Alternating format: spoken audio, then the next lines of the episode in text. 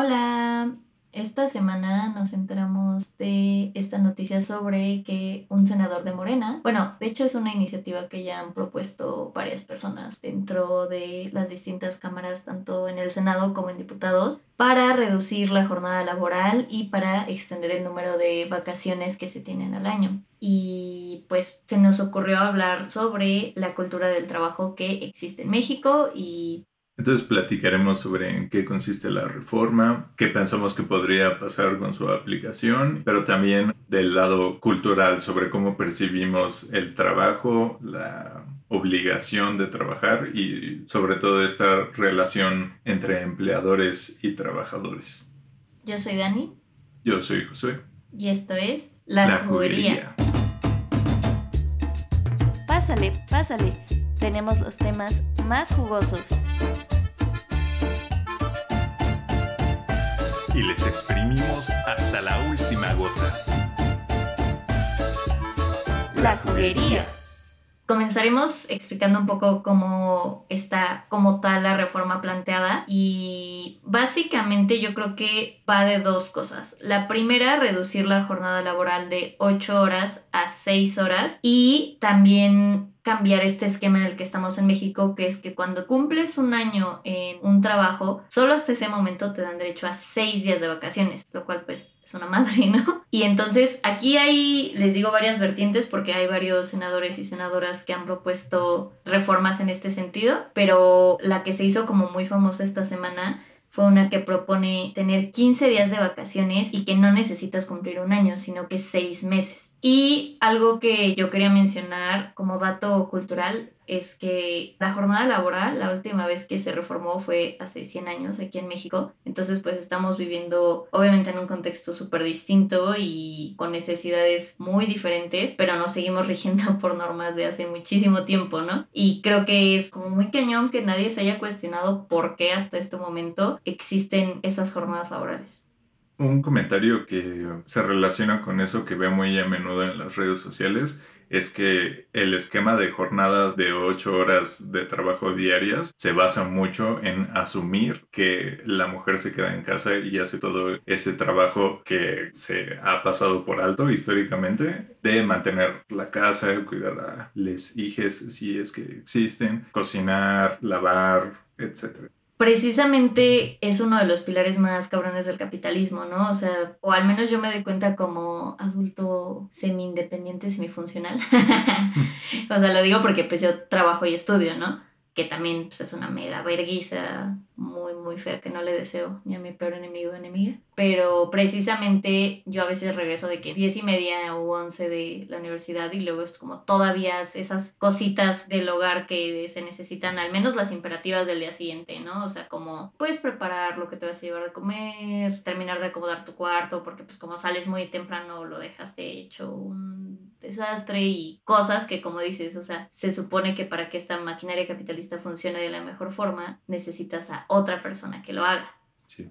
Y que además ese trabajo no es remunerado y genera esta disparidad en esa clase de relaciones donde una persona como que carga con todo el trabajo que se percibe como que es el que genera la derrama económica o la estabilidad económica y otra persona que da todo ese trabajo que históricamente se invisibiliza por completo, ¿no?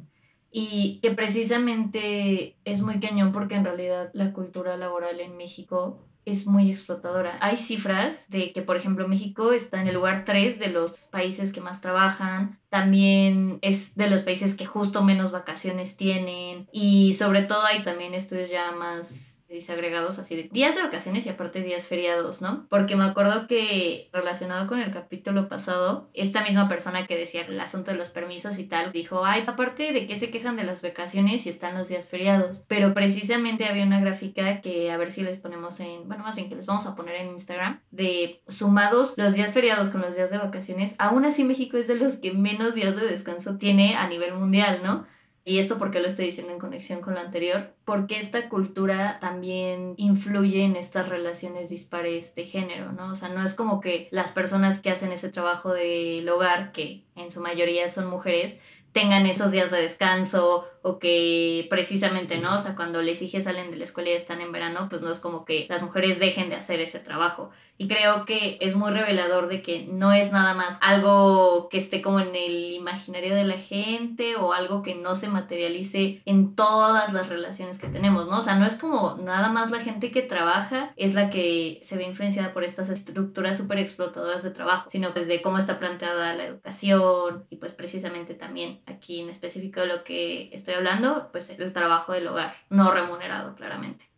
Y sobre estas cifras que mencionabas de que somos de los países que más trabajan, creo que además también está comprobado que somos de los países que menos producen en relación con el tiempo que trabajan. Y que esto mucha gente lo toma como que precisamente no somos productivos y por eso tenemos que trabajar mucho, pero mi percepción de ello es todo lo contrario, que tenemos el tiempo en el que producimos, pero como los empleadores tienen súper clavada esta idea de que tienes que trabajar más horas, entonces justo no te hacen contratos por una cantidad descabellada de horas que no es proporcional al trabajo que tienen para ti y entonces cumples con el trabajo que tienes que hacer y te quedan algunas horas que justo hay gente que de plano no tiene nada que hacer o que justamente son horas donde chiquiteas alguna tarea menos relevante. Y en la semana también salió a decir el presidente de la Coparmex, que es como esta asociación de patrones y de empresas y tal, que México todavía no está preparado para una reforma laboral de este tipo, porque precisamente lo que acabas de decir, que hay jornadas muy altas pero muy poca productividad. Y yo justo pensé, pues por eso, o sea, por eso la necesitamos, ¿no? O sea, yo siento que incluso por mero efecto psicológico, es como si te dijeran, a ver, ahorita de esas 8 horas, como dices, 2 me pico los ojos, pues si me dijeran, oye, tienes 6 para acabar lo que sea que tienes que acabar, yo siento que incluso aprovecharías así al máximo esas 6 horas, porque sabrías eso, ¿no? Es como te pones ese límite de tiempo, sabes que ya no vas a tener que estar justo, ¿no? En 2 horas de sin nada que hacer, entonces por lo mismo serías más eficiente en el trabajo, porque aparte a mí sí me sorprende muchísimo que 8 horas de un día es demasiado. Después de esas 8 horas no tienes ninguna desde motivación, quedas cansadísimo o cansadísima. Precisamente siento que también incluso por ese efecto psicológico de que si dijeras, bueno, ahora voy a trabajar solamente 6 horas y después voy a poder, no sé, hacer ejercicio, darme la vuelta al parque, lo que sea, ir a cenar o incluso comer con alguien con mucha más facilidad, pues bueno, entonces esas 6 horas que me rindan al máximo. Pero bueno, obviamente sé que los patrones y las patronas y las empresas en general lo ven desde esta perspectiva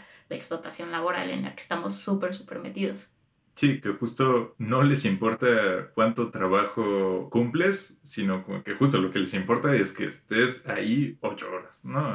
O, bueno, más horas en algunos casos, ¿no? Porque, y que justo esto es otro tema que me gustaría mencionar, que se supone que estamos limitados a 8 horas, pero es muy común ver contratos que se supone que trabajas 8 horas también el sábado, pero para que no tengas que ir el sábado, entre comillas, te dividen esas 8 horas entre el lunes y viernes y justo, ¿no? Tu jornada laboral realmente es mucho más larga.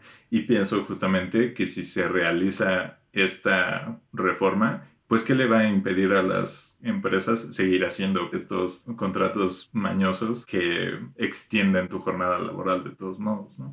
Y parten de una mala aplicación de la ley. Incluso ahorita como estamos, como bien dices, es muy común trabajar más de 8 horas. Yo incluso diría que es la norma. Y sobre todo si le agregas, por ejemplo, la gente que vive en las periferias y trabaja en la CDMX, ya echarte 2 horas de traslado, o sea, ya desde ahí se está consumiendo tu tiempo laboral, ¿no? O sea, porque no es como que en esas 2 horas de traslado hagas algo realmente, ¿no? Entonces, justo si de por sí ahorita la ley marca 8 horas, pero las inspecciones, porque precisamente se supone que una de las facultades que tienen las autoridades laborales es hacer inspecciones al azar en los lugares del trabajo para ver si se está aplicando la norma o no. Y pues esto o nunca pasa o obviamente le sueltan mordidas a esas autoridades para que no los reprueben o los multen o lo que quieran, o sea, no les castiguen de ningún tipo y pues puedan seguir con esas prácticas súper explotadoras. E incluso para el tema de los días feriados o las vacaciones, a mí en algún trabajo que tuve, por ejemplo, me acuerdo que el 25 y el 31... No, el 25 sí es el feriado, ¿no? El 24 y el 31 no son feriados. Pero el 25 sí. El 25 y el primero creo que sí. Bueno, lo que nos hacían hacer era, por ejemplo, el 24 nos decían, no, pues trabajas hoy 15 horas y ya si mañana ya no vas a trabajar, ¿no? Ya vas a poder estar en el año nuevo feliz, ¿no? Y yo en mi mente era como, bueno, o sea, yo que tal vez no tengo planes porque ese año no hicimos nada ni para Navidad ni para Año Nuevo, pues bueno, ya me toca soportar, pero pues la gente que sí iba a cenar con su familia o lo que sea, pues te jodes, ¿no? Y eso era como súper común en el lugar donde yo trabajaba, o sea, yo trabajaba de que mínimo 10 horas, 11 horas al día, y pues nunca pasó nada, ¿no? O sea, era como, pues ya todos aceptábamos que eso era la norma y fin. A mí me aplicaban otra que era el 24 y el 31, me parece que no son feriados, el 25 y el primero sí, pero la empresa quería tomarse 24, 25, 31 primero, pero pues obviamente no quería pagar esos días de gratis, entonces lo que hacían era obligarte a tomar como días de vacaciones el 24 y el 31. Y si no tenías días de vacaciones, tenías que quedarte a cubrir 8 horas de tiempo extra para que se contara como que, entre comillas, te descontaban ese día. ¡Qué pedo! Sí. Y es que justo es eso, o sea, también siento que eso es lo malo de las leyes mal planteadas y sobre todo planteadas hace muchísimos años, que es muy fácil encontrar formas de hacer mañas. Entonces yo creo que incluso esta reforma puede servir para eso, ¿no? O sea, mínimo para hacerles un poquito más complicado el cómo van a hacer este tipo de mañas para justo no dar los derechos mínimos que los y las trabajadoras necesitan. Y hablando precisamente de días de vacaciones, creo que también está muy normalizado el pensar que la gente no necesita tiempo de descanso. Como dices, desde el día a día, que 8 horas es en realidad una cantidad brutal de tiempo de un día, y que lo que sucede es que en esas pocas horas que te quedan del día, precisamente no tienes la energía para hacer nada recreativo, o si la tienes y lo ocupas para eso recreativo, entonces el fin de semana, que se supone que también es un tiempo de descanso, usualmente, y a mí me pasa, lo ocupo para ponerme al corriente con los pendientes de la casa, que hay que barrer, que hay que trapear, lavar ropa, y también pendientes personales como, no sé, cortarme el cabello, llevar a lavar el coche, cosas así que al final tampoco son tiempo de recreación y que llega el lunes y pues realmente no hubo un momento de descanso, ¿no? O sea, se trata de gestionar otros pendientes fuera del trabajo, ese tiempo restante. Y también se ve reflejado en el tiempo de vacaciones, ¿no? Como ya mencionábamos, que 6 días de vacaciones en un año son nada realmente. Y fue precisamente yo cuando cambié este nuevo trabajo, tuve como 1.5 semanas de vacaciones, entre comillas, entre ambos trabajos. Y literal, como dices, lo único que hice fue ponerme al corriente en todos los pendientes de la vida adulta que no había hecho por trabajar. De que ir al dentista, arreglar mis problemas con el SAT. Ahí. Eso era broma. Si pregunta el SAT, siempre estuve al corriente. Okay, exacto. Pero precisamente, ¿qué vas a hacer con 6 días luego de un año de explotación? Y que la tendencia en precisamente muchos países como más chidos en cuanto a cultura laboral es no trabajar 5 días de la semana, sino trabajar 4. Y alguna vez también lo leí en Twitter que decía, necesitamos un día entre que trabajaste, o sea, el viernes, más bien el sábado, pues trabajaste el viernes y para el domingo pues vas a volver a trabajar el lunes, ¿no? O sea, como que claro, necesitamos un día intermedio entre que no traigas el cansancio del viernes porque pues trabajaste y que no tengas que hacer un chingo de cosas porque vas a volver a trabajar el lunes, ¿no? O sea, como un día que sí pudiera ser de ocio full, justo para recuperarte de después de esa jornada laboral. Y que también ha funcionado bastante porque es lo mismo, ¿no? Es decir, ah, bueno, pues tengo 4 días para sacar los pendientes, pues lo saco en esos 4 días en lugar de estar como... O al menos así me ha pasado en los trabajos en los que he estado, pues la neta es que los viernes casi nunca haces nada. O sea, sí están, por ejemplo, muchos esos memes de, ay, después de las 10:30 lo dejo para el lunes, ¿no? O sea, contestar el correo, lo que sea. Entonces es como, bueno, pues incluso podremos ahorrarnos eso. Que digo, eso ya es un salto como mucho más grande, pero creo que sí es muy revelador de eso, de que no tenemos una cultura que vea bien el descansar y que incluso muchas veces, al contrario, o sea, la gente que o pide permisos para ir al doctor o para atender asuntos personales también está mal visto. Me acuerdo que igual en mi trabajo pasado teníamos como unos días que eran como personal time off, que tenías como uno cada 6 meses y justo ahí te marcaba, los puedes usar para sacar tu visa, ¿no? O para renovar tu pasaporte o no sé qué. Y me acuerdo que una vez alguien lo quería pedir para nada, ¿no? O sea, de que, ay, pues lo voy a pedir porque pues no tuve ningún trámite, pero pues tengo uno al semestre, entonces lo voy a pedir y fin, ¿no? Y me me acuerdo que la persona de recursos humanos le respondió como, pero es que solo es para cosas, o sea, él no le dijo como de, ay, pues lo voy a usar solo para sentir algo, ¿no? O sea, le dijo como, ah, pues quiero mi PTO tal día. Y esta persona respondió, ay, pues te recuerdo que eso es solo como permisos súper específicos y urgentes, así como de que algo te surgió con algún trámite. Y que él se quedó de, pues ni siquiera te he dicho para qué lo quiero, ¿no? O sea, como que ¿por qué me estás diciendo tú cómo usar esos días que de por sí ya los tengo, ¿no? Ya son mi derecho, incluso si no lo fuera a usar para nada, pues si ya lo tengo lo quiero usar. Pero justo que esa cultura del trabajo misma era como, no, si te quieres tomar un día al que tienes derecho, incluso si no necesitas justo ir a renovar tu visa, mal. Incluso con los días de vacaciones, ¿no? Luego hay gente que las empresas no los dejan tomar días de vacaciones porque no tienen nadie que cubra esas responsabilidades y las siguen aplazando y aplazando y aplazando, ¿no? Y se supone que no vas a tomar vacaciones cuando a la empresa le parezca conveniente, ¿no? Se supone que son tu derecho y tú los tomas cuando para ti sea conveniente. Y que además, por ejemplo, con esta situación que planteaste de tener 3 días de descanso semanales en vez de 2, la banda luego neta piensa que la economía se va a desplomar si eso sucede. Y pues creo que todo lo contrario, ¿no? Si tienes más tiempo para ahora sí que hacer lo que a ti te plazca, obviamente lo vas a ocupar en consumir algún servicio o consumir, pues justo no salir a comer fuera de casa, a pasar tiempo con tu familia en, no sé, un parque de diversiones o vas al cine. Justo ese tiempo de recreación también es tiempo productivo económicamente. O sea, quizá no para la compañía en la que tú trabajas, pero sí para la economía en grande.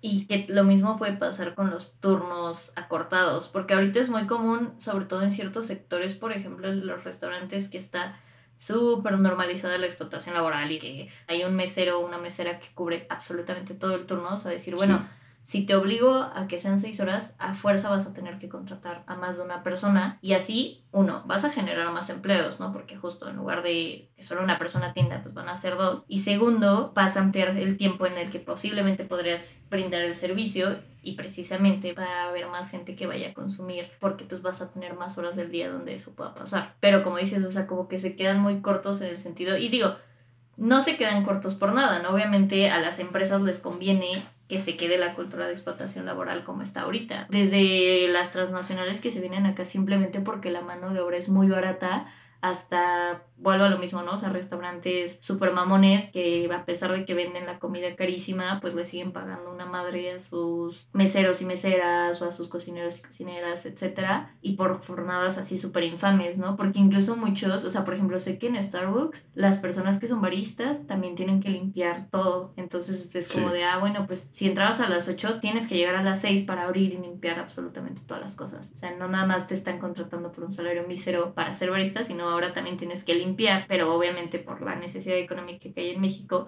esta cultura de explotación laboral es súper fácil de instaurar y obviamente los empresarios se van a sacar miles de excusas para que esto no se aplique correctamente o para decir, no, hay que quedarnos en el esquema en el que estamos. Y otro pensamiento que creo que podemos sacar a relucir sobre la manera en la que funcionan estas empresas superabusadoras, que todo el mundo dice, no, es que si en lugar de explotar a la misma persona durante 12 horas, le pagan a 2 personas una jornada de tiempo completo de 6 horas cada una, pues la empresa va a quebrar, ¿no? Y es como, o sea, si tu empresa no está considerando un salario digno para sus empleados, es decir, no tienes el dinero para pagar la mano de obra, entonces, ¿por qué tendrías que tener acceso a la mano de obra? ¿No? Es como, para nosotros como individuos, no hay ninguna consideración si no puedo pagar un servicio, si no puedo pagar un bien. ¿Por qué para las empresas sí es súper común defenderlas si no tienen para pagar salarios dignos, ¿no? Pues entonces no tienen por qué tener empleados trabajando literalmente. O sea, si no tienes para pagar ese servicio de ese empleado, pues entonces no tienes acceso a ese bien y punto, ¿no? Tienes que replantear tu esquema de negocios de manera que puedas cubrir esos gastos. Y también en la semana, cuando salió la noticia de la reforma, mucha gente ponía en Twitter como de, ay, no, pero es que justo, no sé, mi empresa no se puede permitir eso porque precisamente dar días de descanso o acortar las jornadas laborales o justo, no, o sea, dejar de tener estas jornadas de 10, 12 horas, como que no, va a tronar mi negocio. Y mucha gente les respondía como, pues es que entonces tu negocio está mal planteado, o sea, no es rentable. Si tú no puedes tener un negocio sin que implique a fuerza la explotación de la gente, que digo, aquí en temas más teóricos, pues obviamente toda riqueza proviene de la explotación de la gente, pero bueno, sí, se puede moderar, ¿no? Pero justo, o sea, si tú no puedes tener un negocio en el que no exista a huevo la explotación laboral, entonces tu negocio está mal planteado, ¿no? O sea, no podemos seguir justo como justificando el decir, bueno, pero dan empleos, lo que sea, o sea, como me pagan o lo que sea, porque precisamente seguir en dándole excusas al sistema para la explotación, y que digo, sí es muy difícil, ¿no? O sea, porque la verdad es que encontrar trabajos no explotadores es muy complicado, y yo sí conozco muy poquita gente que está en esquemas que no literal le quitan las ganas de vivir, pero que precisamente no repliquemos esos discursos de decir como, ay, bueno, pero pues me pagan, ¿no? Pero que ojo, siento que justo es encontrar un trabajo que no te explote es difícil aquí. Uh-huh. Es como las mismas empresas que nos dan empleo a nosotros, les dan empleo a los suecos en Suecia y a los franceses en Francia. Y justo como tienen normas de trabajo más humanas y las hacen cumplir, pues justo, ¿no? A esos trabajadores sí se les pueden casualmente permitir darles salarios mucho mayores que los que tenemos aquí y justo días de descanso y tal, que deja ver que sí es una cuestión pues más cultural y más de que aquí se les permite tener explotaciones que no se les permiten en otros lados. Claro, porque justo como lo mencionamos, ¿no? O sea, la ley neta es muy laxa en ese sentido, pues las redes de corrupción que se arman a raíz de eso, y tan solo también como los efectos sociales que tiene esta cultura de la explotación, porque por ejemplo las maquilas, que es algo muy común en el norte del país, que las maquilas son estas industrias, digo, son estas fábricas donde neta la explotación laboral se vive diario a full, a todo, porque no es nada más trabajar más de 8 horas, es de que trabajar parado o parada más de 8 horas y en trabajos manuales súper desgastantes psicológicamente y físicamente, y los efectos sociales que eso conllevó, por ejemplo, en Tijuana y los feminicidios, que precisamente todo este contexto de cuando empezó las muertas de Juárez, pues una muy buena parte fue gracias a las maquilas y a, pues primero que las mujeres empezaron a incorporar a la fuerza de trabajo, pero que como precisamente se tenían que trasladar largas distancias, pues se ponían en situación de inseguridad. También el hecho de que salieran tarde, lo mismo, ¿no? O sea, como que dio mucho más oportunidad para que terminaran en situaciones de riesgo, ¿no? Que no debería de ser una situación de riesgo ser mujer y caminar por la calle en la noche, pero pues desgraciadamente lo es. Y justo eso, ¿no? O sea, que ese tipo de cosas sí pueden pasar en México con toda impunidad, o sea, que literalmente mataron a muchísimas mujeres en Juárez en esos años, y digo, siguen matando mujeres, y que justo, o sea, ninguna de las empresas se hizo como responsable ni dijo como nada, y siento que en cualquier otro país, o sea, que escalara tanto la violencia a raíz de que lleguen empresas, pues nunca sería justificado como aquí, ¿no? O sea, como, bueno, pero crearon empleos, y es como, o sea, sí, pero ¿qué consecuencias trajeron? ¿Y por qué aquí en México sí se permiten ese tipo de cosas? O sea, que ya como que trascienden tal vez el trabajo en sí, pero que son cosas que al final del día parten de este mismo ambiente de impunidad. Y siento que un concepto que nos ayuda a entender el por qué se ven estas empresas como benevolentes, que vienen y generan derrama económica y generan empleos, pero en realidad no es así, es el concepto de alienación, que algunos de ustedes probablemente ya hayan escuchado de este concepto, que fue popularizado por Marx y que justo no se relaciona con su idea de que el verdadero poder está en la gente y no en los capitalistas, porque la situación, si lo vemos desde fuera, es la siguiente, ¿no? Viene la empresa que tiene los materiales para el trabajo y entonces toma a cierto grupo de gente que van a poner la mano de obra para generar un producto final, ¿no? Y entonces justo para nosotros la mano de obra es como este ente místico que vino y trajo los materiales para que pudiéramos ejercer nuestra mano de obra, y entonces como que tenemos que estar eternamente agradecidos, ¿no? Con ese ente que puso los materiales, porque si no, no habría trabajo. Pero nunca se plantea la situación inversa, ¿no? Que estas personas que tienen los materiales necesitan la mano de obra para que haya un producto final. Pero como que socialmente no se le da ese mismo valor a la mano de obra que a los materiales, ¿no? Y entonces quienes tienen los materiales tienen todo el poder porque se percibe socialmente como más importante los materiales. Cuando en realidad si no hubiera mano de obra, si no hubiera el conocimiento de cómo pasar de los materiales a el producto final, pues no habría ningún producto con el cual comerciar.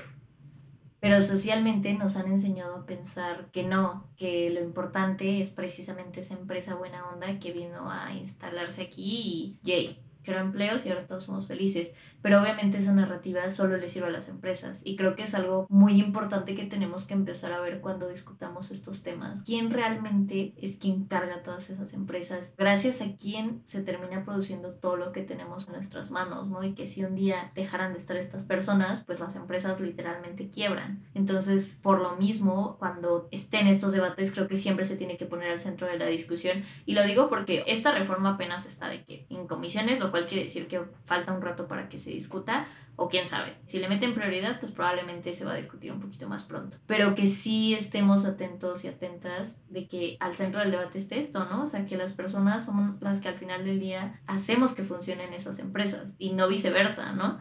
Entonces, que debería de haber un punto medio mucho más medio que lo que tenemos ahora entre que la gente de esas empresas se haga rica y que literalmente nosotros podamos salir a cenar con los tres amigos en la noche, sí, amigues, literal, en la noche, y no estemos de que cansadísimes como para hacerlo, ¿no? Después de una jornada laboral de 8 horas. O sea, porque creo que eso es lo más cañón, ¿no? O sea, que no nos estamos yendo a tener un fin de semana de 3 días o de que pidieron, por ejemplo, las licencias de maternidad y paternidad, ¿no? O sea, de que no nos estamos yendo ni siquiera ya algo de que, no sé, pedir 30 días de vacaciones como en otros países sí los tienen. O sea, literalmente siento que estamos peleando por mínimos apenas. Entonces que justo toda esta discusión se tiene que centrar pues en humanizar a la mano de obra que existe. Y valorar ese trabajo. Con esto nos gustaría pasar a las recomendaciones. Mi recomendación es una página de Facebook y también tienen un perfil de Instagram. Y de Twitter. Y un Twitter. Se llama Terror Restaurantes MX, que justamente siento que es un sector muy vulnerable de la economía mexicana, pero que también justamente refleja perfectamente estos abusos que se gestan en este ambiente. Y probablemente ya les suene porque es de donde salió la información que se comenzó a popularizar sobre el restaurante Pujol de Enrique Olvera, sobre cómo precisamente es un restaurante que cobra muchísimo por su comida y que comenzaron a exponer las situaciones de trabajo de sus empleados que son verdaderamente inhumanas, ¿no? O sea, tanto sus salarios como sus horas de trabajo y justo todas estas exigencias de tareas que se les hacen fuera de su motivo de contratación, ¿no? Es decir, si te contrataron como cocinere o como mesere, pues no tienes por qué estar limpiando el horno, como dices, ¿no? 2 horas antes de que se abra el restaurante. Y también el escándalo reciente sobre Sonora Grill comenzó a desenvolverse a raíz de esta red. Entonces, pues muy recomendable que estén al tanto de esos perfiles porque pues estoy segurísimo de que van a seguir surgiendo casos que van a ser de interés público.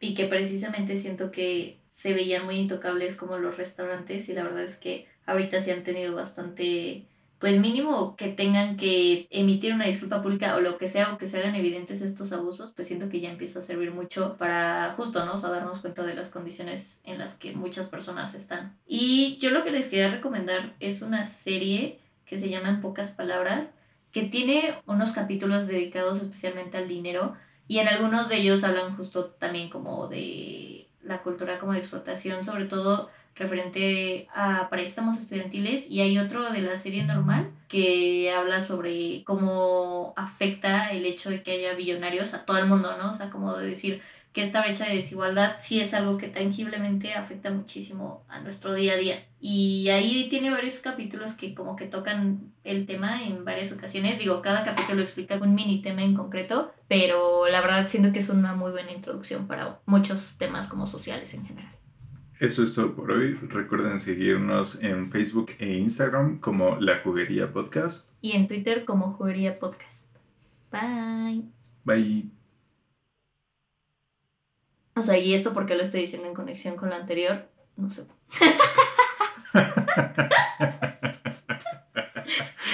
Es que sí tenía un punto. Pero se perdió en algún momento. No, o sea, es que sí tenía un punto porque...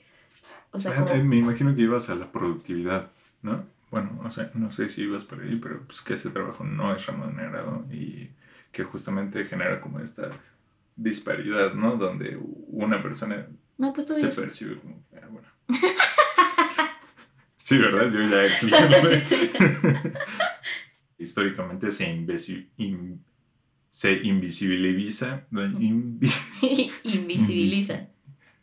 invisibiliza por completo, ¿no?